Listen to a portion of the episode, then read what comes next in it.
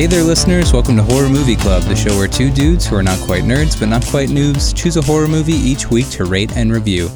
I'm Brian, I'm on the phone with Ashvin, and today we are talking about The Mortuary Collection from 2019. Written and directed by Ryan Spindell, starring Clancy Brown, Caitlin Custer, Jacob Ellerid, Emma Horvath, Barak Hardley, and Sarah Hay. And in this film, a mortician in a small town plagued by tragedies tells the stories of the souls that have passed through his funeral parlor. And today we are honored to be joined by a very special guest, our friend Whitney from the Lights Camera No podcast. Welcome to the show, Whitney. Hey, everybody. My name is Whitney. Um, I'm a host on Lights Camera No, which is a similar podcast to Horror Movie Club, except we kind of just make fun of all the terrible decisions that characters make in horror movies. So we just kind of pick them apart. Yeah, and this has been a long time coming as uh, Whitney, Eric, and Lauren have had us on their show a couple of times already to discuss Final Destination and the faculty, and I highly encourage everybody to go listen to their show, and uh, you can seek out those two episodes to start if you choose, uh, or you can go on the roller coaster ride that Ashwin and I just went on, where we were listening to your Nightmare on Elm Street episode to see which one of you would s- side with me or Ashvin. I got I got so excited listening to that episode. I, told, thought I finally had a, a, a backup. Yeah, I told Ashvin today when we were like coordinating times for recording tonight. I was like, "You, we talk about you a little bit in this episode." yeah, I, I, I love the show because uh, I, I feel like you guys did a great job of like uh, you know going to town on that movie, but then at the end, like yeah, your, your opinions on it, uh, you know, it, was, it felt like very grounded and really real. Kind of kind of convinced me to rethink uh, my opinions on it. I really went into that episode thinking that I was going to hate, like, say and give it a lights, camera, no, because I have been saying for years, like, oh, yeah, Freddy is my least favorite of the big three. But after having watched all three of them recently, it's he's probably like that one's probably my favorite. He's just, it was nice. just more fun. It was just, I think, I know this is like a sin to say, but I kind of think Halloween and Friday the 13th are a little bit boring. There's not a lot of like character development, it seems like. Yeah, I mean, no judgment here, obviously. I, I we both think Friday the 13th is boring, although I think Ashwin's starting to come around on that series. A little bit, yeah, on the, on the like the later ones. Yeah. I actually like the reboot better than the original. That one from like 10 years ago or so? Yeah, it has like Jared Padalecki and um what is her name? I can't remember the other girl that stars in it, but yeah. Like I just, it was, I thought it was oh, more fun. Yeah, yeah. I, I, just saw that one recently. I, I kind of like that one. It was fun. Yeah, I really like it. Yeah, we'll keep working our way through, and it sounds like you're doing a better job of convincing Ashvin that he should rethink his thoughts on Nightmare on Elm Street than I did. well, I told him today. I was like, he had a problem with the fedora, and I was like, I know this is gross, but think of it like his skin is all burned off, so maybe it's a little bit sticky. So maybe it's not going to fly off while he's committing all these murders. yeah, that, that's a really valid argument. I, I hadn't thought about that, but yeah, may, maybe uh, his skin is burning and sticking. Or I think even someone on the show brought up like maybe he's self conscious about his scalp or something. And uh, yeah, I mean, who knows what it looks like? And uh, yeah, I mean, there could be so many reasons why he has that hat. Yeah, maybe maybe it was like a leftover from his previous life, like where he was going, you know, bald or something, and he didn't want that. He was like thinning, and he couldn't like make it look okay, so he just adopted the hat, and he just can't let it go. Yeah, that's true. I hope they do like a movie where they go into the backstory on the hat. I, I think that's coming. his origin As somebody story. who's been steadily balding since I was 23, I'm realizing why I never thought of the fedora as a problem. you let him be, Ashvin. You let him wear that fedora. That's fair. That was pretty insensitive of me. really Jerk. Okay, well, um, Whitney is also a member of our Discord server, ranked number two for quite a while now. Oh, yeah. Higher than I am, even. And so the reason I chose this movie was because I thought that I remembered you saying you really liked it on our server, but then I looked back at your comment and realized you said you were dying to talk to somebody about it. So no, I that's actually, even better because I actually really do like it. So I don't know if I should say that that early on, but it won't be a surprise when I'm talking nice. about it. Well, thanks for listening, everybody. Now I'm joking. well, that does it. Thanks for having me. she ruined it. well, no, I'm excited to talk about this. And now I see why you said you were dying to talk to somebody about it. Yep. Uh, Ashvin, had you heard of this movie before? No, I, I wanted to ask you guys where you heard about this from. It wasn't on my radar at all.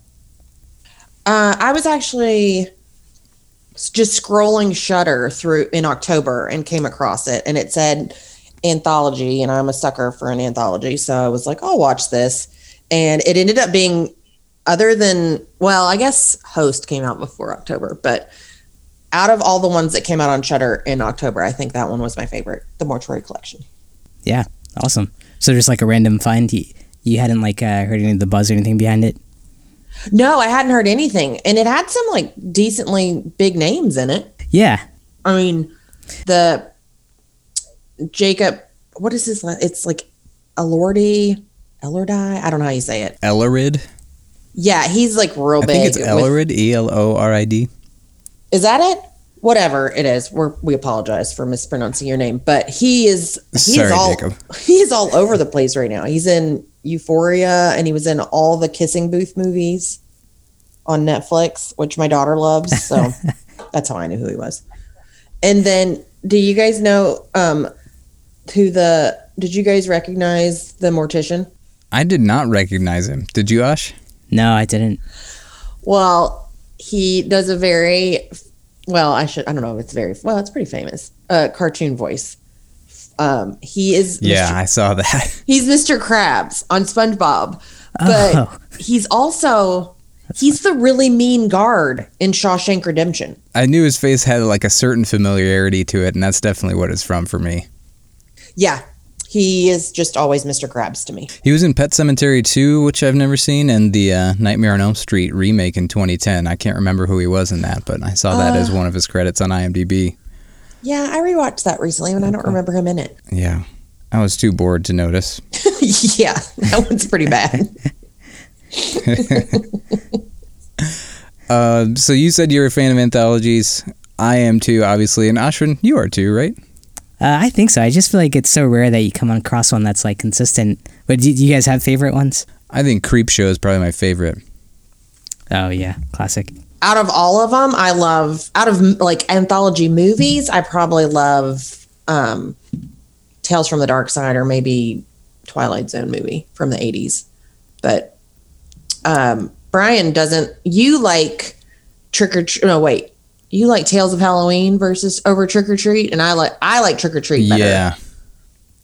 Yeah, I think that's my controversial opinion on on anthologies is I generally don't even think Trick or Treat is that great.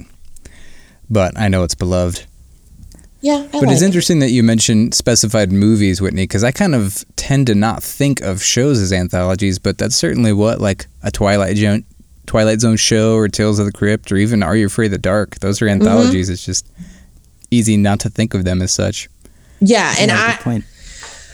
any shows like I almost wish shows like the X Files were and they had like a little bit of an anthology feel to them because you'd have like your Monster of the Week episodes, but you know they also have the ones with like there was always the background with the overarching plot with you know Mulder and Scully. But I always favor like if I go back and watch them, I'll just pick out the Monster of the Week episodes and watch those, just because I like them more. Yeah, those are fun episodes. Yeah, I mean, under that logic, even like the CSI type things are kind of anthologies in a way. Hmm. Yeah, I agree. Um, there's lots of shows that I kind of like where they're just solving a different murder. They're solving a di- there's a different problem with different characters in every episode. Would you, would you guys consider like the Haunting of Hill House and in Bly Manor like those as anthologies, or because like they're more like I feel like each episode's an hour almost, so it, do those still count as like short form stories?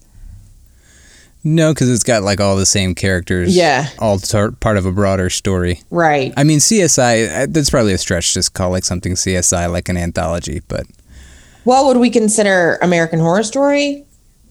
Because it's a different it's a different story every season, but it's a lot of the same. I guess it's not the it's different characters. It's just same actors. yeah. Hmm. I don't know if those yeah, are that's a good point. I don't know. I don't know what those are called with their little self contained seasons. Yeah. I mean, I like those just Yeah. because I'm I have ADHD and so it's just way easier for me to pay attention and like keep everything straight when it's shorter Yeah. stories together. Mm-hmm. Right, right. Well, I, I- like that, uh, especially in horror. Like I feel like shorter stories it can be like more impactful mm-hmm. versus like a long drawn out one. Mm-hmm. So it, it works. I don't think you necessarily need as much character development in horror stories a lot of times. For sure. And if you've got a good idea for like one single scare or one scary concept, it's nice. It's a nice way to just put it out there without having to build an entire two-hour-long story around it. Mm-hmm. Yeah. Oh, and some of those other anthologies you guys are talking about, like the like the movies, like the Trick or Treats, uh, and, and others. Um, is are each of the shorts usually directed by the same director and, and like the same writer, or do you usually have like different people? I think it depends. Some of them will bring in different people to direct the different stories. Um, but Right. I, I'm not. But like Trick or Treat is all. Um, shoot, I'm blanking on that guy's Michael name. Dougherty or whatever. Yes, yes, Michael Dougherty. Like he Yeah. did the whole thing. Dougherty. So, I mean, I think it just depends on the movie. Yeah, and Tales of Halloween is everyone's a different director. Oh, right. VHS is like that too. Oh yeah, yeah, that was one of my favorites. Forgot about VHS. So this movie, Rotten Tomatoes, 95% critics, 77% users, uh, 6.5 out of 10 on IMDb, and a 3.4 out of 5 on Letterboxd. It premiered at Fantastic Fest in 2019. That's why it's got the 2019 next to it if you look it up on IMDb. And it was picked up by Shudder, and they didn't release it until, as Whitney said, October 15th of this year. Um, and there was really a slew of October films, so it's unfortunate that I think some of the titles just got lost in the shuffle and people are still catching up and probably will be for a while. I think everything was just if they had it ready to go and they knew that it wasn't going to make it to the theaters, just with everything being disrupted by COVID, they just kind of threw it on VOD or on a streaming service. You know, Yeah, yeah, put it out there. And I think a lot of streaming services all had the same idea, so October was just swamped. I felt like Netflix didn't have as many this year. I felt like they were focusing on um, Bly Manor so much that they didn't have a ton, unless I'm forgetting a bunch. No, Yeah, you I might think- be right. Maybe it was Hulu that had a lot. Hulu had a bunch, and then Amazon Prime had a ton. They released all of those, like uh, the Blumhouse movies in October, Right. Oh yeah. and I that was weird to me. I feel like uh, Netflix maybe they didn't have that many, but they had like probably like the most uh, relevant or the biggest one with uh, was it like Hubby Halloween or Hubie Halloween? Oh yeah, Hubie Halloween. I watched it. Yeah, it was, it was quality over quantity, I think, for Netflix. Yeah, yeah, you could tell. That that's Adam Sandler's motto: quality over quantity. That's what I like about that guy. People give him such a, and I said this on um, Blake's show from Midweek Matinee. We were talking about it. people give Adam Sandler such a hard time, but if you think about it, he's really just getting all his friends together and is like, "Hey, you guys want to make some money and like have some fun while we make a really dumb movie? It doesn't even have to be good. We can all just hang out and do stupid stuff together." I feel like that's just all he does. I feel like a lot of those movies are probably better than I give them credit for. I, I just haven't watched a good chunk of them ever since. I think Little Nicky was about the point I started. I stopped keeping up with his movies. I can tell you that Hubie Halloween will not live up to any expectations that you could possibly have. it's real bad. know.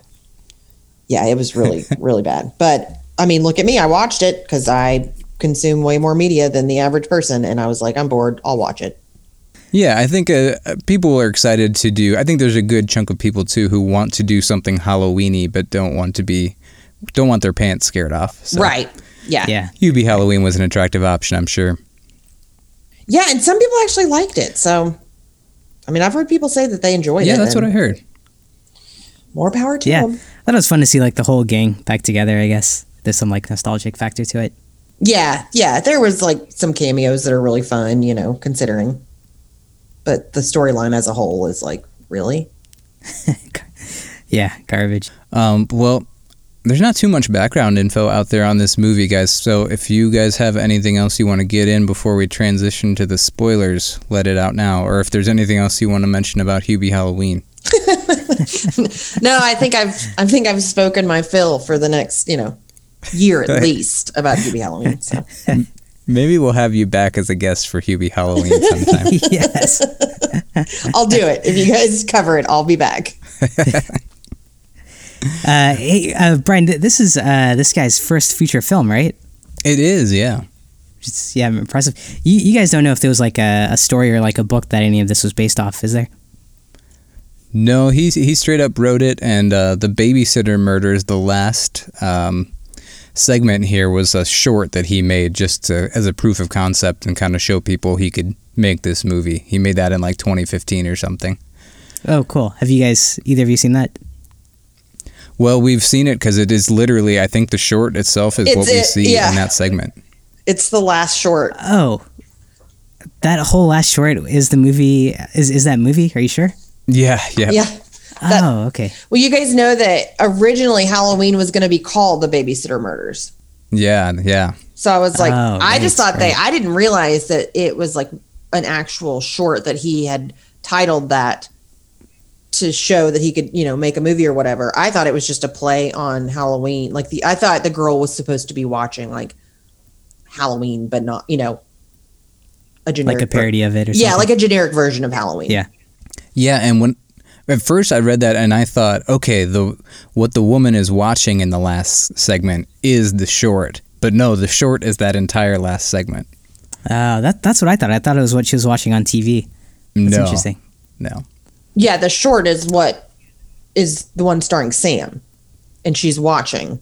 Correct. Okay, Yeah, I'm just making Yep. sure. yeah. Oh, that's cool. shorts and shorts and shorts. uh, okay, well, I'm gonna do our Ohio connection. If anybody, unless anyone else has anything on, on that. I don't have anything. I'm good. All right. Uh, well, our friend Alex connects every movie we watch to our home state of Ohio, me and Ashwin's home state, that is, of Ohio. Uh, and Alex owns the Jukebox Bar and Restaurant in Cleveland, Ohio, so you can go pick up food in your car safely beer, wine, or food, or check them out on Uber Eats or Grubhub. And Alex says, although the Mortuary Collection is a horror anthology, the film maintains a familiar and cohesive structure throughout. Each of the film's segments are set up by mortician Montgomery Dark, describing the deaths that have occurred at Raven's End Mortuary to a young woman who inquired about a job. Montgomery Dark is played by longtime actor, voice actor Clancy Brown, and many will recognize him, as Whitney said, as the Shawshank Prison Guard, Byron Hadley, or as Kurgan in the 80 the Kurgan in the 80s classic Highlander. I've never seen that. Have you guys? No. Mm, I've seen parts of it, not the whole thing, and I know the tagline from it. On it. my list. what is the tagline? Isn't that Highlander the one where they're like, "There can be only one"? Isn't that it? Oh, I think you're right. That sounds right. I hope I did it justice. Uh, and Alex says, or if you're me, he'll always be the voice of Mr. Krabs, owner and operator of fast food restaurant The Krusty Krab, located in SpongeBob's underwater community, Bikini Bottom. And Clancy Brown was born and raised in Urbana, Ohio. Oh, that's Yeah. cool. I'm glad he was our connection. Way to go, Clancy. Isn't isn't isn't Urbana like kind of uh, down towards where you went to college, Brian? Uh, I th- I can't remember. I want to say it's like Central Ohio, but I can't remember. Oh, okay. I, I thought he was going to connect it with the uh, the Shawshank connection. Oh, yeah, that's prison another connection. okay, right. Yeah. Is Right, maybe you've used Shawshank- that one before. was it? Is Shaw, was Shawshank filmed in Ohio, or was it? Yeah, it was filmed at a prison in Mansfield, Ohio. Oh, okay. Gotcha. Which like they've now turned into this haunted house, which is kind of cool. Oh, that's fun. I mean, not fun for me. I don't like Yeah, haunted maybe- houses, but Maybe Clancy Brown just hopped in his car and drove to the set every morning. maybe he just stayed at his mom's house. It's pretty convenient. Uh, okay, guys. Well, let's move on to the plot. And listeners, we're going to spoil this movie. So if you don't want it spoiled, you can duck out now. Um, but before we move on, um, Whitney, Ash, do you mind if I take a quick break to eat some dinner? My wife just made some chicken and veggies. Go for it. Okay. All right. Cool. Be right back.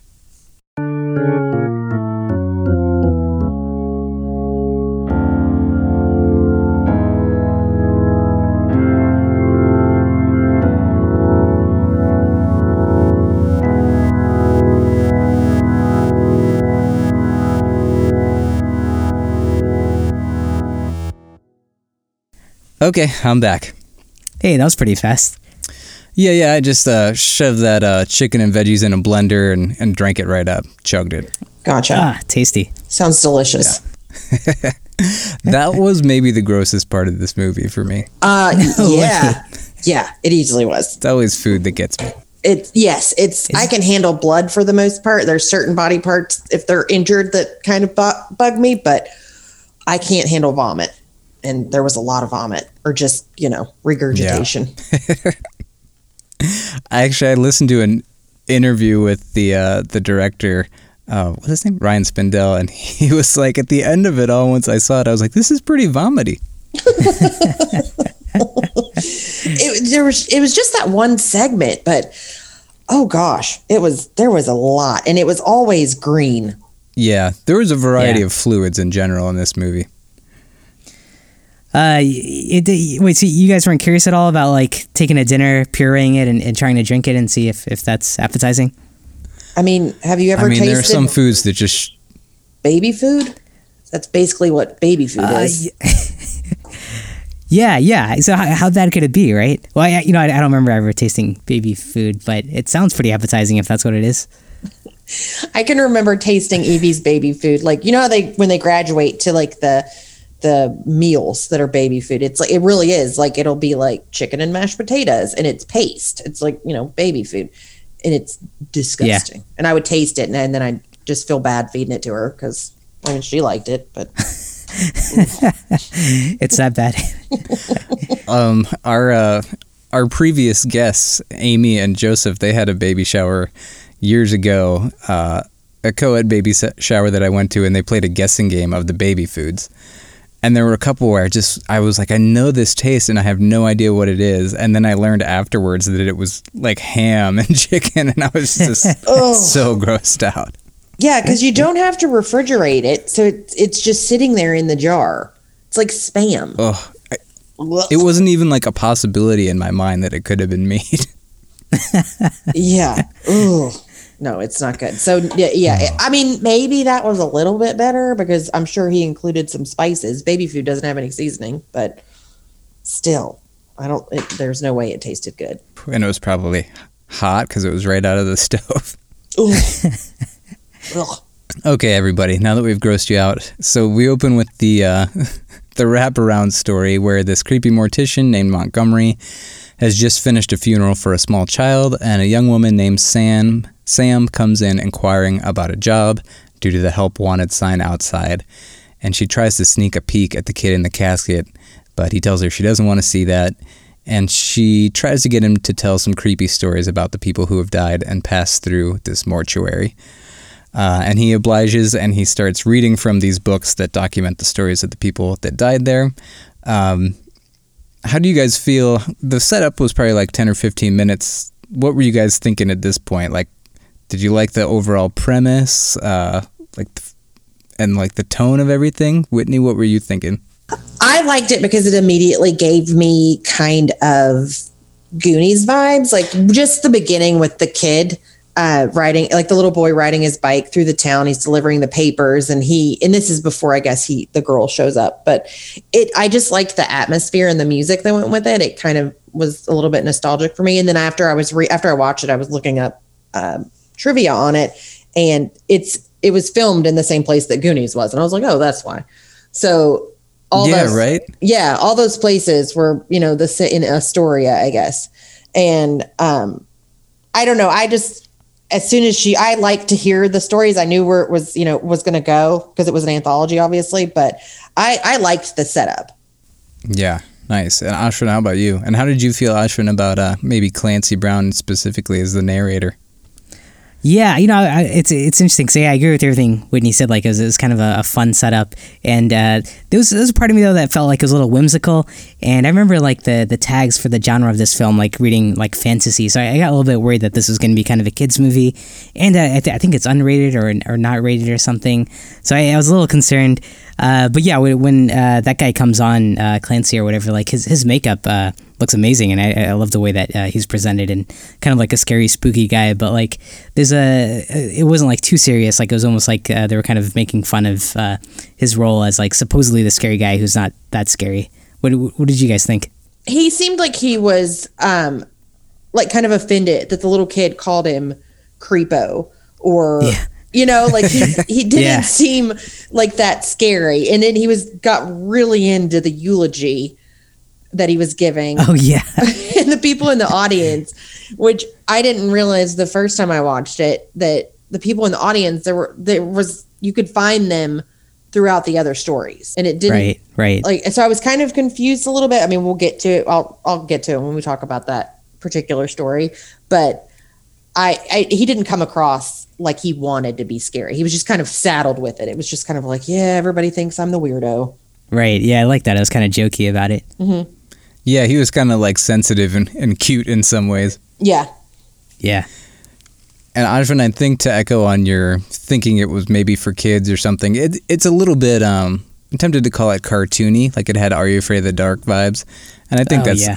like a bit of an homage to the tradition of anthologies. And I think their legacy kind of largely comes from the Tales from the Crypt comics in the 50s. So Creepshow is kind of like that too, right? Kind of comic booky and cartoony. yeah. Yeah, good point. Yep. Yeah, I kind of like that vibe. So he goes into the first segment. Um, and did you guys? Wikipedia said like this takes place in the 50s, this first segment. I never knew what time any of this was taking place. Did you? I really struggled with that too. Like, like they it felt kind of timeless, like a lot of like old uh, set pieces and stuff, but then more like modern like fashion and stuff. So yeah, I, I couldn't tell. I thought that like it was a little bit confusing because in the you know obviously her attire in the first story is very like 50s ish, um, and then so I was reading and it go like this in the order of the stories it's like 50s, 60s, 70s, and 80s supposedly that's when they were all set according to Wikipedia, but Oh, there were like the whole thing with the guys doing that presentation. I don't feel like that would fly in the 60s, you know, like it didn't really make sense. Yeah, yeah. Right. Yeah, there were some things that just didn't quite jive with me, but I didn't know if they were trying to do that or not. If they were trying to make it, Yeah. you know, kind of like what Baz Luhrmann does when he re- like when he did, redid the Great Gatsby, and like obviously this is a stretch, but he does the you know the current music with like the older story. It was kind of it was kind of like they were Oh, yeah. matching, you know, mashing all these different timelines together almost. yeah, I'm, I'm tempted to call it steampunk, even though I've never quite understood fully what steampunk is. but I mean, like I think throughout you had you had like old cars, old TVs, and like no cell phones and like answering machines and landlines and stuff. Uh, So Right. it, it definitely felt like dated, right? Yeah, for sure. Um, so this woman, she steps into the restroom at a house party and she notices some slime on the light switch, but thinks nothing of it. And she reveals that she's been pickpocketing the people at the party. She pulls the cash out of a bunch of wallets that she's stolen and throws the wallets in the trash. And she hears something behind the mirror in the medicine cabinet, picks the lock, and opens it to discover a tentacled monster inside. She tries to sneak out, but drops a pocket watch that she's stolen, I believe, which makes a noise alerting the creature to her presence, and it sucks her back in, breaking her back as it basically folds her in half to fit her through the medicine cabinet. And then we see it turn out the light with its slimy tentacles, which I think implies that it had just done this to someone before her, right? I think it just means that the monster like lives. I just assumed it lived in that in that bathroom wherever they were, and it just occasionally fed on the you know whatever person that came in there when it was hungry, or that was dumb enough or to maybe it had open just the, had the light on because it was yeah liked using the, bathroom dark, or something. or it was using the bathroom. Wait, are, are, you- are you are you assuming then that the monster's like locking and unlocking the door from inside too? Hmm. Yeah, I guess if, if she locked the door, and then she would have the monster would have to unlock it. so she was. It was at a like a restaurant or a dance club, right? It wasn't somebody's house. So she was like pickpocketing. Oh, really? Okay. Right? I'm assuming Oh, because she had pickpocketed. I thought it didn't think like there would be a medicine cabinet in like a dance club, though. Oh, that's Right. true. So maybe it was just a party. I thought it was like a swanky house party. yeah, and the Mm-hmm. owners just kept this their little octopus pet in the medicine cabinet. Yeah. I mean, where else do you put those things? Yeah, I mean, it's where I keep yeah. mine. What do you expect? yeah, It's got to be near water. yeah, exactly. exactly.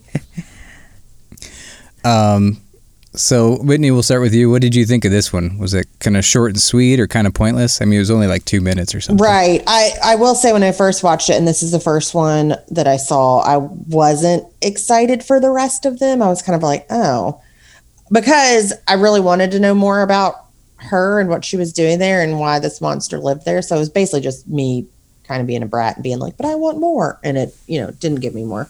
Um, it it was probably my least favorite out of the four stories, but I still enjoyed it. It's I liked how it you know sucked her in, and it was really gross how that like folded her backwards to pull her in. Yeah, and the sound effects Yeah. were disgusting. So for sure. Ashwin, how about you? Uh, You know, I I- think that this this is like the scene that got me into the movie because yeah, up, up until now it, it felt kind of um, yeah, kind of kiddish and like kind of more mysterious. Uh, you don't really know what's going, and then this segment where like there's very little dialogue and it's it's also like pretty effective like photography in terms of um, the colors that they're using and her in her yellow dress and how it's like positioned against the like the light green of like the bathroom. It just like felt like really uh, like the cinematography I thought was really good, and then uh, yeah, that, the surprise like body gore that kicks in uh, kind of like amped the amped the uh, the stakes up for me. So I, I thought it was a great kind of like short like intro into like what was about to come in the rest of the stories. Nice. Yeah, I think I agree with you. I really liked the uh, the like colors and the cinematography here. It was it looked good and the set design or whatever. Um, and it, to echo Whitney on what you said, it was kind of. I think they kind of like wrapped that into the fun because it was a good catalyst for Sam to like goad Montgomery on in the wraparound story to like up the ante for his stories. Like Oh yeah, she was kind of like, "Oh, that wasn't that good," and there was no ironic comeuppance. Um, and it, I think it was kind of fun. She was like commenting on, I don't, know, maybe a bit of like almost fourth wall breaking as like a commentary on what other anthologies tend to do. almost like a critic herself, right? Yeah, yeah, and she made the point. It just like you said, it set it up for the each story to get you know more insane than the previous one. So it right. you mm-hmm. know, she was like, "Oh, that's not that that's not that great. Let me hear something with you know more to it." Right, right, and then like Yeah. it, it, it kind of plays in on some some of his like humanity too, because he's like, all right, all right, I can do better. Like, Yeah. he's, he's thrown off by. Yeah, that, that that was a great dynamic between them and like how she's like commenting on each story that he's telling her. That was, that was good. yeah. Yeah, I like the little in between segments where you would see them banter back and forth. yeah, back they and had forth. good chemistry. Did, did did you guys like though like like they threw in this detail there where, where she's like this kleptomaniac and like she's been stealing stuff all night. Uh, I, I thought that was hilarious. oh yeah, I Thievery it, in general. Yeah, yeah. Who does that? well, I, and I thought it was kind of like because at first they kind of position it like, you know, if it was in the fifties, you know, women are were supposed to kind of keep to themselves. You know, they didn't do, you know, it wasn't really expected that they were do they would do something like that. So it was kind of a shock. Right. when she is pulling all this stuff out. And you could tell I liked how annoyed she was when the guy was like, I, I kind of felt like we had something. So maybe maybe on the balcony. Yeah. and she just kind of rolled her eyes like, yeah, whatever, dude. So I, I did yeah, like yeah. that about her. That's hilarious. Yeah, I thought they gave her some good uh, character there. All right. Well, then uh, they transition to the second segment. This is the one that takes place in the 60s. And there's a promiscuous frat boy who's trying to bed as many women as possible. Uh, he has sex with a woman and removes his condom while doing so. And the next morning, he has a rash, goes to the doctor, and discovers that his file at the office says that he's pregnant. He starts feeling sick, and then we lead into this disgusting sequence where his frat brothers lift him over their heads in these chairs to celebrate that he's slept with 67 women, which is an important number for their frat for whatever reason. And his water breaks all over them. Oh, is that what it was? Yeah, I yeah. assumed. I think it was a bit thicker and uh, less clear than a typical water would be. if we're gonna get into all those gory details.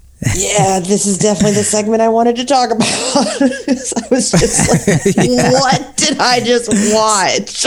yeah, so Whitney, when that happened, were you like gagging or laughing or com- combo of both? Well, which when her when his water broke? The water breaking. Oh, I was Yeah, we'll there. get to the we'll get to the other one later. Yeah, I was watching it with Mike, and Mike doesn't really like horror movies. He picks them apart like more than me. And this, he was just like on the couch with me, and I was like, I'm gonna see what this is. And he is pretty squeamish about like he gets grossed out really easily. So he was like over next to me, like making these gagging sounds. And he was like, Oh my God. He was like, What are you watching? And I was like, I didn't know it was gonna be this gross. but it just Yeah. ugh, the sounds and I mean there were like solid like clumps of stuff that fell on the guys and it was ju- it was disgusting. Like it was just Yeah, they were Oh. covered. yeah. Yeah, I, I thought he had like puked on them or something. So that, that was his water breaking? That's yeah, what I assumed. yeah, that's what it's like when your water breaks through your penis. Oh. Just I was kind of Yes. like, where did it come from? Because he seemed still really confused, you know, once he is like about to have the baby. I was like, surely he would have known where it came from if that was, you know, where the water came from. I'm assuming it did, but I don't know. It was real gross. yeah. It's a mess. Yeah, so then he rushes to find this girl that he slept with, and he gets to her house, and her parents seem pretty familiar with what's happening. Uh, there's also a background story that's been set up in the intro to this one that there's a lot of men that have gone missing recently. Uh, they sit him down, they tell him what's happening, and he asks where it's going to come from or how it's going to get out, and they say the same way it got in. And he gives birth, and we see a close up of his penis get swollen and burst like a balloon. and blood splatters all over the wall. Hey, did you guys did you guys pause on on that scene by any chance? No. I definitely Really? watched it again. Yeah, and you didn't try to like pause like no. Why What the hell is wrong with you? oh man, you you weren't curious. You didn't want to see like the, the actual like thing exploding. Uh, no, I didn't. I did go back and rewatch to see the explosion. Yeah, I, I paused on it because I, I want to see how they did that. This, this is gross. I mean, I was. I think we Uh, were so shocked that it was a penis exploding that we didn't know. Like my husband and I didn't know what to do. We were just kind of like, "What did we just see?" And he was like, What did we just see? Yeah. He was like, "What have you made me watch?" Like he was real, like, like real incredulous, like that I that this is the horror movie I'd picked for us to watch together. Yeah, this is this is crazy body gore. Um, Yeah. which which I love body like body horror anyways for the most part. But did you guys think it was weird like how it came like the demon baby or whatever you want to call it came out of his penis but then they showed him again after he was dead and it was like his entire bottom half was like blown out. Like it looked like it almost like come out of like his lower part of his stomach. Did you guys notice that? Yeah, he was basically ripped in half. It seems like the order of operations would have been ripped in half before his penis explodes. Yes, that's what I was thinking. Uh, but You don't you don't think you don't think they got like a foot out through the penis? Then when the body came, it, like it took the rest of the body. Like I mean, like maybe kind of like a how the baby came out. like a like a like a baby foot came out first. and Yeah, then- yeah, yeah. It like slid down, foot came through the penis. Okay, then it explodes, and then the when once the rest of the body hit or something. I mean, if it's I can see the foot. if it's like a normal birth, the head is definitely coming out first. which which would would in turn make the penis explode, but I mean, I guess it could get stuck on his shoulders, on the baby's shoulders. Yeah, yeah. When this the shoulders is, is what did it. that broke the penis. Oh yeah, yeah. That was. This was Or definitely. maybe it just had like a bunch of really thick hair that just, as the hair started making its way into the penis. Yeah, but I- I but uh, th- these weren't babies, right? They weren't they like kind of monsters or something. well, I assume they were like baby monsters or baby demons or something, right? Yeah, so they take the baby into this like nursery full of cribs that's all full of, yeah, monster babies. Right. And I guess the mom is just going to raise them all, not the daughter. The Yeah, daughter, he's like on the phone making another date. yeah, she seemed real unconcerned with anything that was going Yeah. on. I mean, wasn't that like the whole like uh like uh, thing here? Was they're kind of like switching the typical like stereotypical uh, gender dynamics Oh yeah, and like making her right? Yeah, that which I, th- I thought was really cool. yeah. It, it- that one's probably my favorite story, even though it's the grossest. Well, I don't know. Maybe it's not the grossest, but it was my favorite of the four stories. Yeah, it's definitely the grossest in a specific way. Yeah, In a I mean- non-food non-food related grossest. yeah. And penis exploding, it was definitely the grossest. Yeah, was this the first time you guys have seen a penis explode? In a movie or real life? oh wow. Well, I'm gonna say yes to both of those. I've never seen one explode in real life, so um, I hope I don't ever have to see one. Ex- I don't know what would make one explode in real life. I mean, giving Um, birth, I guess. Yeah, but uh, yeah, it's it's it's it's wild. I mean, it, it's kind of crazy that that's ever like yeah, I've, I've never seen that done in film either. So it's it's crazy to see this film go there. Yeah, I was not expecting that part of the body to be shown. No. Right. Ashwin and I are on a streak of uh, strange penis scenes happening in movies. I know. I know. I was just thinking that because apparently there's a lot of penises in Possessor. Yeah. Yep. Yeah, so Ashwin, it's your turn to pick a movie next, so keep that in mind. You got a responsibility. Yeah, you got to you got a We gotta keep certain this audience that's definitely waiting. yeah, I like that. I'll, I'll see what I can find. The next penis rests on your shoulders.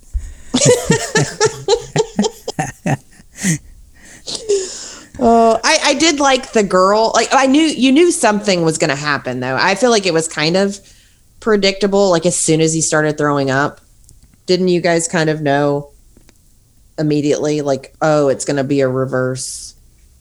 Like he's definitely got like an alien baby or something. Oh, I didn't pick up on that right away. Uh, Brian, did Yeah. you? Once he started barfing, I, I got the gist.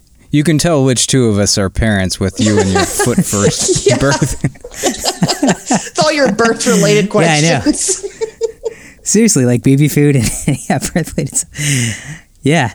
Uh, no, I, I, but, but he had like that huge rash on his stomach, so I thought maybe uh, th- there's something else going on there. Is, is that? Did you guys like tie that to that? No, and the rash did. I was like, I just knew something was was off. Like, I, and I knew he was going to get in trouble because he tricked her into thinking that he wore the condom. So I was like, something's going to happen where she's, you know, done something to him. And at first it was the rash, but then he started. I think he started throwing up right after, and I was like, oh, that's what it is. Mm, yeah, yeah, Yeah, I, I think the rash may have been a, uh, a red herring. Got it. Wait, what about the whole backstory? Like uh, how he had that picture of himself as a younger kid, but like uh, he was he was a little uh, more obese back then, and so he and he kind of brings that up when he's like talking to the mom at the end before he dies, that like he has this big fear of like uh, putting on weight or something. Like wh- what was that? I kind of like that. It was basically him trying to explain why he was such a womanizer. Is that what that was? Yeah, like he was trying to make up for like his childhood of feeling like he wasn't good enough or attractive enough. Oh, so he's like using that as like a as a way to like get their sympathy. No, like I think he it really was like part of why he was such a womanizer to like squash that part of him that felt like ugly and unworthy. Oh, oh, I see. He was super embarrassed about it because the guy like came in. One of his friends came in and he like hid the picture. He was terrified that guy was going to find it. Yeah, right, right.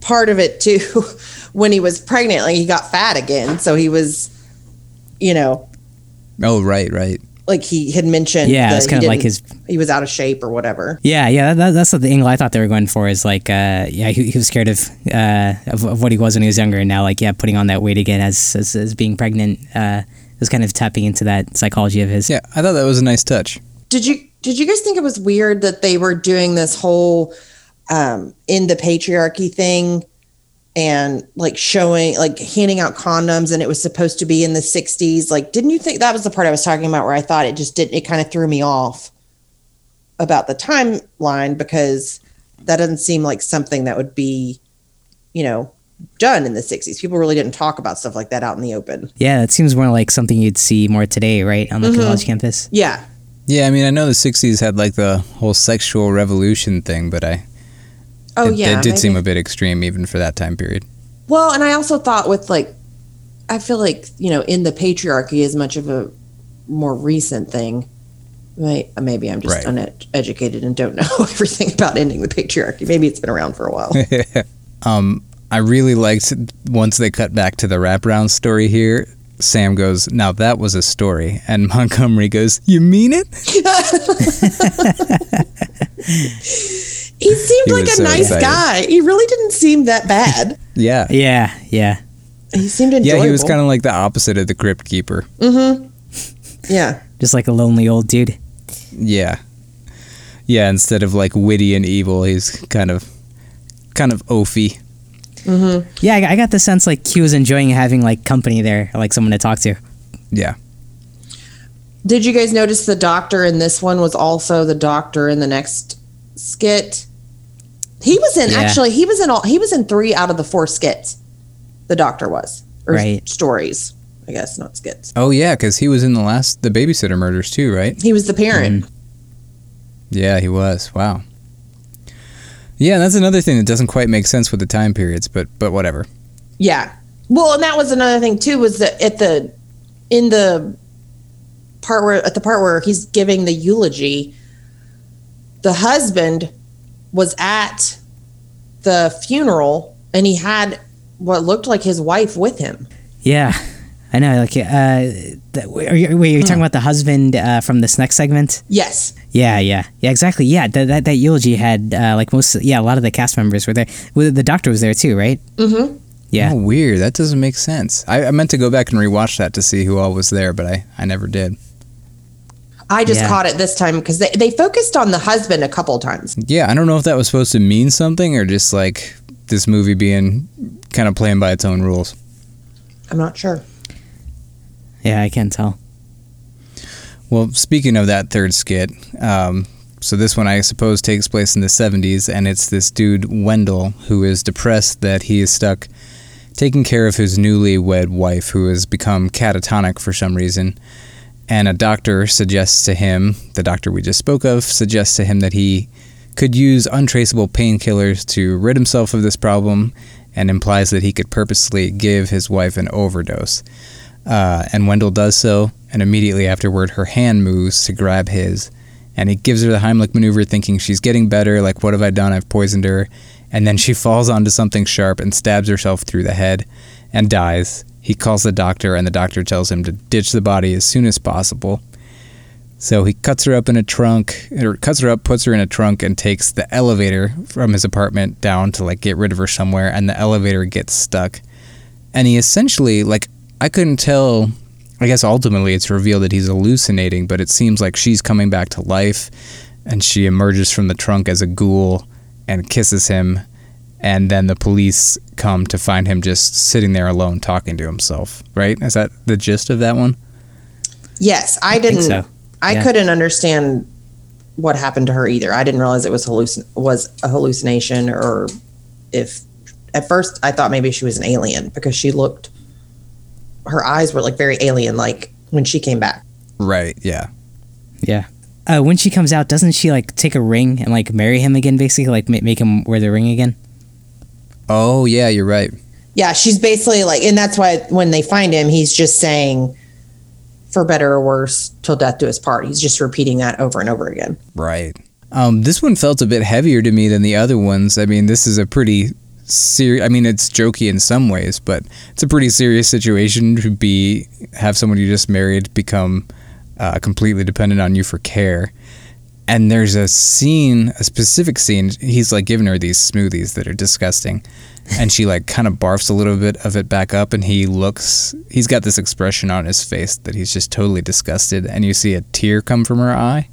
Oh, That yeah. was like really depressing. Yeah, yeah. It was a lot heavier than I Um, expected. I know. Yeah, especially compared to like the last two. Right. Right. So Whitney, what did you think of this one? Like especially considering where the tone had gone so far. Like were you down for this tone shift or was this one of your least favorites? It was probably my third. Like my order would be the baby, the babysitter murders, then this one, then the first one. Um, it it w- it kind of threw me off with the tone.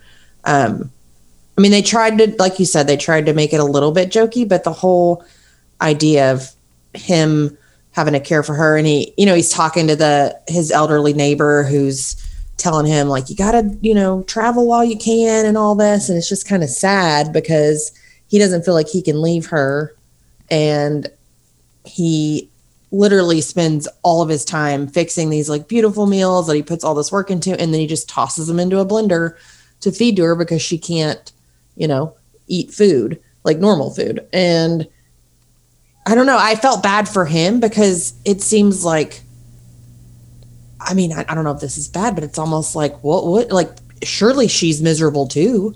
Would it be that bad that you know if she just passed away? Like I don't know. It just was kind of depressing. it it is like really depressing and, and heavy and, and like you're right like those are like big questions about like uh like like yeah what, what kind of livelihood uh, do either of you have? And he was obviously stressed about the bills and the medical expense and I think like when the doctor tells him that uh that she's like you know doing okay like it almost like brings him down because it means like her suffering's going to continue. So yeah you, you really felt for the characters in this one. Yeah, for sure. But I, you know, I wonder, uh, like, do, do you guys feel like uh, because the other three are like more fun and like lighthearted, did did you need this one to like be this heavy emotional one to balance out the rest of the movie, or you could have done without it? I think I could have done without this one. I mean, it didn't. It wasn't bad, but it didn't bring a whole lot of extra to the movie for me. If that makes sense. I agree. I probably could have done without it, but I also feel like it could have stayed there if it was just done a little bit differently. I don't know if you guys felt this way, but it seemed like it got kind of long. I have no idea what how much time it really took up, but it just started to feel a little bit predictable and just it really kind of went nowhere. Like the, it was almost anticlimactic that they just found him by himself like talking to himself. It just kind of seemed like a long, dark, depressing segment to end where it did. Uh, I, I agree. Yeah, it dragged a little bit, and, and you kind of knew where it was going earlier on, and then uh, yeah, that when, once he gets in the elevator, like that's kind of a long thing. Where like, visually, like pretty cool, like all the blood like flying up in the elevator, um, and like how she comes out and like looks pretty scary. But uh, yeah, like you kind of, uh, I feel like plot wise, it didn't move uh, as quick as some of the other ones. Yeah, yeah, agreed. Um, so they cut back to the wraparound story, and Sam says now she's got a story to tell him. And she says, I'm not here for the job, really. I'm here for this dead child. And she goes into her story, which is a story about her babysitting this kid. Uh, and there's a news report on TV about an escaped patient from an asylum. And shortly after that, a man appears in the house with a head wound, and he's looking for the child and they battle each other. He has the upper hand and he's strangling her, and she says, You're not a killer. And then he's like, You're right. And she ends up getting the best of him after that and killing him. And the parents come home, find him dead, and reveal that he is actually the babysitter. And she is this killer known as the Tooth Fairy Killer that we've had alluded to in the beginning. It was the headline on some of the newspapers that the boy was delivering uh, in the opening. Um, so these parents come home, they find this babysitter dead, and they find their kid in the oven, which is pretty dark, but also kind of played hokily at the same time. Yeah, what a- what a crazy twist. I felt like the twist was kind of predictable. I liked it, but I, I as soon as they said the mental asylum people had escaped, and she was so excited to be dancing in the kitchen, like when she was making the food, I was like, I bet she's the crazy person. Oh, no kidding. Yeah. Yeah, and it got a little weird because the mom like left a voicemail saying she was late, uh, and then she started cooking this like elaborate dinner for herself, and I was like, why? How? And why would she be doing that? Did either of you notice the husband from the previous one? Because at the in the little Yeah, yeah. wraparound oh, story, yeah. they said he had gone to that like insane asylum, and then he's one of the people interviewed as a guard. But they make they play it like he is very awkward and doesn't. He's definitely like an escaped patient, and he's dressing up as a guard. is the way I took it. Oh, I didn't catch that. What? Really? I knew it was him, but I didn't think about him like playing that he was a guard because he's just like the guard. One of the guard explains a whole bunch of stuff, and then Yeah. the news reporter puts the mic in front of this guy, and he's just like, He's like, yeah, yeah. yeah. and he's like kind of bouncing on his like on his feet a little bit like nervous almost i took it that way i was like oh he's escaped and he's gotten a guard uniform Well, that's Man. a fun way to take it. I ho- I think you're probably right. I just didn't catch it. Yeah, that's that'd be a great twist. yeah this is the one where they had the the movie the babysitter murders like this that's the title of this short right Right. Yes, this segment is called the Babysitter Murders. okay Um, Did you w- did you guys like easily pick up that uh, the main character in this one is the same uh, woman from like the Frame story? Yeah, yes really? I, did, I, I didn't connect that. How how did you how did you? Uh, that's two different hairstyles. What? Her hair was just braided in the frame story. Yeah, yeah. She couldn't have done that. How long does that take? Wait, so wait, so as as soon Got as to this take as long story, as birthing a baby. wait, so as soon as you saw her in, in this segment, you knew she was the girl from the frame story. yeah, because the guy when they call, the people, the parents say Sam, which is the name she gave the mortician when she came in. Oh yeah, yeah, right, right. Yeah, yeah, yeah. I, I, I didn't put that together. I was also. you have this problem everyone every like 20 episodes we run into this where Ashwin just isn't good with faces. yeah, I mean, it was, it was a whole different hairstyle. It's it's crazy. Uh, and, and and I'm assuming. Oh, well, I, I guess like this would have been pretty recently to like what the story she's narrating, right? Because uh, she's at the the morgue for uh, this body, right? Yeah, and Yeah. for the funeral of the kid is what we saw earlier. So she could get his tooth. She didn't get to take a tooth Right. from him. Yeah, Got it. that's so fun. yeah, I, don't know I skipped out on that. Uh, yeah, so back in the wraparound story, she pulls out some pliers and says, like, I'm here for my souvenir, pulls the tooth out of the kid's body, stabs Montgomery in the stomach, and then he starts laughing uh, and bleeding embalming fluid and says, You've committed one fatal storytelling sin. You've underestimated your audience. And he essentially reveals she tries to escape, and every time she exits the mortuary, she just ends up right back in there. And he reveals that uh, it's basically like this role that he's had, and now it's her, her turn. And she, oh, like the books open up, and all the her child victims come out of the books in the library of this mortuary, and essentially tear her apart. And then he Yeah. sh- sews her back together and exits, and f- like he dissipates into the wind, and then she is now the mortician. Did the effects on the dead kid ghouls did that look good to you guys, or I felt like it was a little hokey. Yeah, it was a little tell. hokey, but it didn't bother me. right. It kind of fits the the vibe. Hmm. Yeah. Yeah, it was. I, I liked her. I thought her end was very fitting for a child murderer. Yeah. Cooked Yeah. her victims. Although she kind of gets rewarded because the very last scene is that kid that we saw at the beginning who was delivering newspapers. He comes up to apply for a job or something, Oh, and yeah, she's know. like, "Please stay for dinner." He was so cute. He was such a cute little Yeah, boy that's sitting there. uh, did you guys appreciate like her? Like, did you think it made sense, like why she was there and it all tied together nicely enough for you guys? I, it seemed like it seemed like a long way to go for like a tooth, but I, I guess if that's her like her mo, then then she didn't have another choice. Uh, but also like she could have just come and grabbed the tooth and, and left versus like hearing all the stories. What, did- what, what did you guys think? Yeah. Well, she is crazy Yeah, I enough mean- to eat children, so it's not that shocking Yeah, that she would go. she's she's kind of off her rocker, so she, and Yeah. she's clearly pretty morbid. So I, I think it makes sense that she was down with the stories. Sure, yeah, I also kind of like that. Um, so he says, like, as he's explaining to her what what's going on, he says something to the effect of, "Throughout history, it's been the storyteller's role to remind us that each action creates a ripple." And I think that um, anthologies kind of have a history of being like morality tales. Um, and they kind of hint through that throughout the whole movie. Like, in the, after he tells the first story, she's like, "Come on, like no ironic comeuppance." Um, and so he's essentially saying, you know, that's what's going on here with all these stories, and that's what is happening to you. Like you're now getting your comeuppance. Uh, so I thought it all weaved together really well. yeah, Yeah, there's Yeah, tied up sometimes that I feel like the segment segments in between, like the you know the wraparound story or whatever.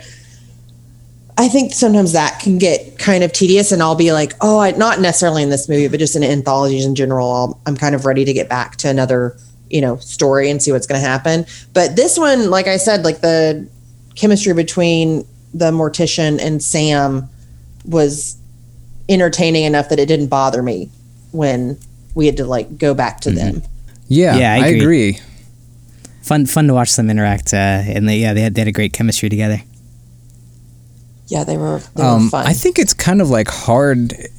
It it seems like it's probably hard to do to make a movie that's kind of hokey and campy without it just being descending into like such goofiness that it's dumb. Um, Mm-hmm. I think they did a pretty good job with that. I think so too. I, I think I did. Did you guys like the ending? Because I was kind of hoping, uh, like you know, it ends off on like that tone that she's gonna like cook that kid or whatever. But I, I think it would have been cooler if she actually did, and it like ended on uh, like more body gore, like body horror. Uh, that, that just would have been like a lot darker. Versus like I feel like it ends kind of like the way it started, where it's more kind of uh, like a ghost story that like or, or like a goosebumps kind of thing.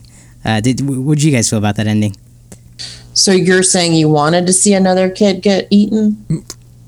yeah, Thank, thank you for What- repeating, Whitney. one extra kid being eaten would have sealed the deal for me on this one. Um, no, I was actually very worried for that little boy. I wanted him to, to run. I was like, why are you back here? yeah, I know. Whitney, you're getting a peek behind the curtain. Every episode ends with Ashwin saying he wish he had just seen a kid get eaten, and then we have to edit it out. I can't help myself, guys. well, it's like it's like Lauren in that one episode where she said ever she was like, "Well, everybody has a price." We were talking about the price that someone pays to get a guy to murder a bunch of kids, and we were like, "No, they don't." wow, that's dark. Yeah, yeah, you yeah, you guys should hang out. yeah. Maybe not. Maybe you shouldn't hang out. Maybe maybe that's dangerous for Yeah, kids. yeah, stay away. I feel like good things can only come from this. Um, but yeah, you, you guys, know you guys want to prefer like a more like kind of darker, sinister, gory ending, like more in line with like some of the violence we saw earlier on in the film. Mm, I was Whitney, what I was did you okay think? with it. I was okay with the ending. I mean, I assumed that that sweet little boy was going to get eaten and I didn't like it, but I'm glad I didn't have to see it. So I was okay with the ending and I liked that she was stuck there. And, you know, she was Oh, the yeah. one that had to handle all these dead bodies now and she was I'm not sure why she changed her hair that way. I'm surprised Ashwin recognized her because she did have another hairstyle at that point. no, you know, th- this time, this time she had the cuts on the face, and, and that, that that's how I knew. okay, that was her. There's, That was uh, an identifying, you know, mark for you. exactly. um, but yeah, I liked it. I liked the ending. Yeah, I did too. I think it fits the tone of the overall thing better, and the tone of most anthologies. They're all kind of like uh, ho- uh, campy and fun. Yeah, Mm-hmm. yeah, yeah. It was definitely fun. I think ending. that's part of why I tend to like them. Yeah, it's Sure. the opposite of what did you guys call misery porn? Yes. Yeah, it's like the opposite of that. Yeah, it really is. And it's interesting because there are like some, like a VHS type anthology. Those are all, like, that's way darker. It is. Yeah, that one is really. I feel dark. like they kind of stand out as outliers of just being really dark in terms of film anthology movies. Yeah, there's another one called Southbound. I think is the name of it. Oh, yeah, yeah. It's it's it's pretty dark. Right. It's not like campy kind of fun. Yeah, that's true. That's true. yeah, Oh, yeah. I like that one. that was a good one. Right. Yeah, I liked it. Uh, it, what would you guys? What do you guys make of the mortician dying at the end? Like when he, it, it sounds like he thought it was safe to leave, but then he immediately dies as soon as he steps outside. I saw it coming. Did you guys not? I assumed he would, yeah, Yeah. move on to the next phase of his soul's journey. Oh, I thought he was like gonna get a mortgage. I thought that He was what? I, I thought he was like gonna go like get a mortgage and like buy a house or something. start, start like he was tired of living in that place. He's ready for his. He's ready to start Yeah. anew. exactly, exactly. It, it, it seems like that's what he was about to do, right? So go sign a mortgage. yeah, He's I mean, he did. He did maybe seem a little caught off guard by it. Well, if Yeah, you notice, I thought he was like, he he like took he just took his like he tiptoe he like stuck his toe out first, and then he like like s- closed he like clenched his eyes shut, and then he like opened one like he was like oh like and he was kind of relieved, and then it started happening, and you could tell he was like on his way out. Oh, oh, okay. Okay. yeah. So he was surprised. I, I think So- he thought maybe he thought he was going to go get a mortgage, and his plans were thwarted. Bummer.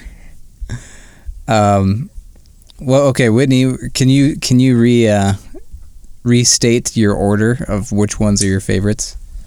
In order of most favorite to least favorite, most favorite was Demon Baby. Number two would be the Babysitter Murders. Number three is the Comatose Wife, and number four would be the lady in the bathroom with the octopus in the medicine cabinet. Ashwin, what about you? Uh, yeah, interesting. I, you know, I think mine, uh, the the uh, babysitter uh, was probably number one. Um, I think yeah, the baby one is uh, number two, and then that octopus one, and then uh, the, uh, the the the sad one about the uh, the woman uh, who's in kind of like a coma or whatever. What- yeah, I what think mine Brian? is. I think mine's the same as yours, Ashwin. I struggle to place uh, the penis burster and the babysitter murders. That's like kind of hard to figure out which one of those is my favorite. Yeah, Um, but yeah, my least favorite is is the uh, the catatonic woman. I think I just thought it was scarier Well- than the first one, so that was why it got bumped up. Yeah, yeah. I, I liked it if it was kind of scarier at the end because none of them were really scary, right? no. Except, I guess maybe the catatonic one a little bit. Yeah, yeah, like at the In the end where- elevator. when she's like coming out of the box, which yeah, that part was it was Yeah. bothersome. Yeah, that was a little freaky. Hey, what's that uh, meat cutter called that uh, he uses to cut her up? An electric A knife. meat grinder. Oh, an electric knife. Yeah, Oh, that's yeah. that's the one. Uh, yeah, which like I, I've, I think the only other place I've seen is like in, in the Evil Dead remake. Is that right? Yeah, I was gonna be like, Yeah, yeah. why? My parents have one of those. Ashwin, are you in the market for one? like A you, little just, bit. oh gosh, the cooking the kid thing. you just said you wanted to see a kid get eaten, and now you're asking about electric Yeah. knives. you guys gave me some great tips on baby food. I, th- I think we're all set here. He like slyly pretended he didn't know anything about how birth works, so that know Yeah. about that. exactly. This has been very helpful for me, guys. Thanks.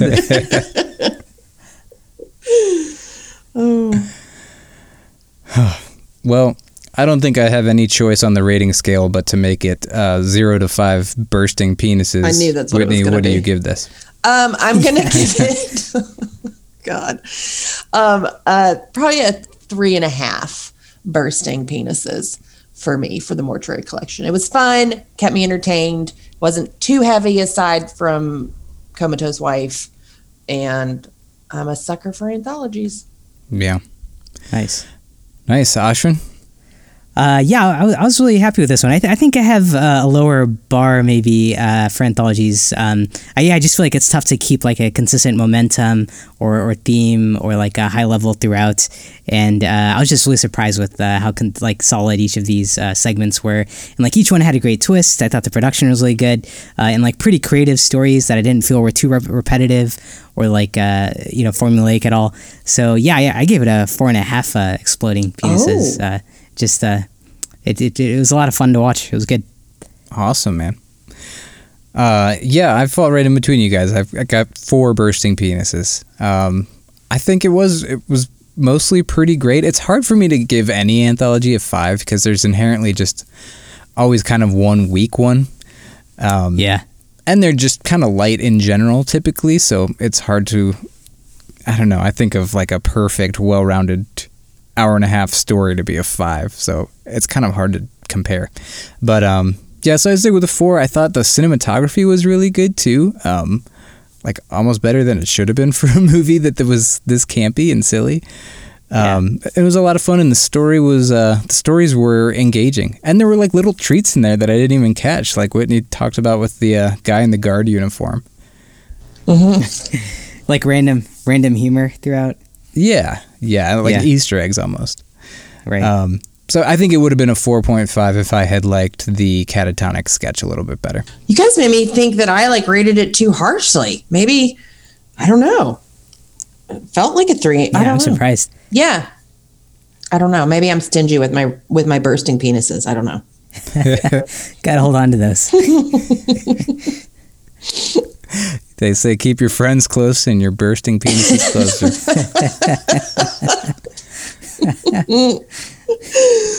No, I mean three point five. I, I I respect that for sure, and I think Yeah. it's it's hard too when you're. It's tempting to think of threes as bad, but I think a three is, means I like it, and three and a half means I really liked it.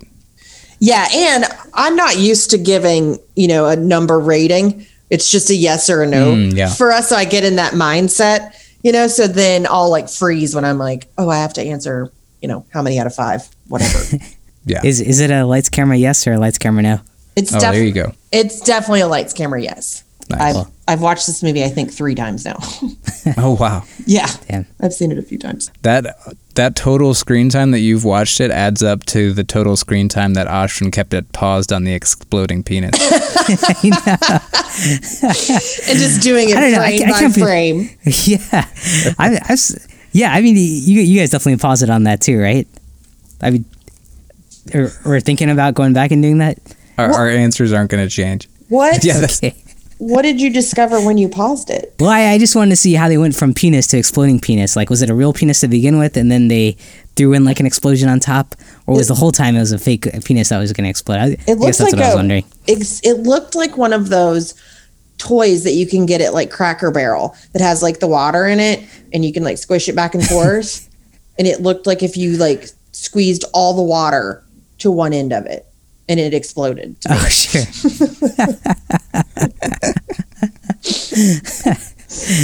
That's what it Damn, that, like that- to me. that's impressive that you, you caught that because it's it's such a quick uh, scene. That, that that's a pretty good observation. well, I have seen this movie three times, so Oh, right. I knew. yeah, my impression that it was it was fake pen, a fake penis from the get go. Okay. yeah, like Marky Mark fake from like Boogie Nights. It was just Yeah. fake. Yeah. Got it. I, I mean, feel a I- lot better now. I hope they didn't use a real penis. It was it was real, and then it never went fake. Was it a, real the whole time. It was a stunt penis? This is a guy who just knows how to do that, and then He's been waiting for this. suspends a few months healing, and then he goes and takes his next penis bursting role.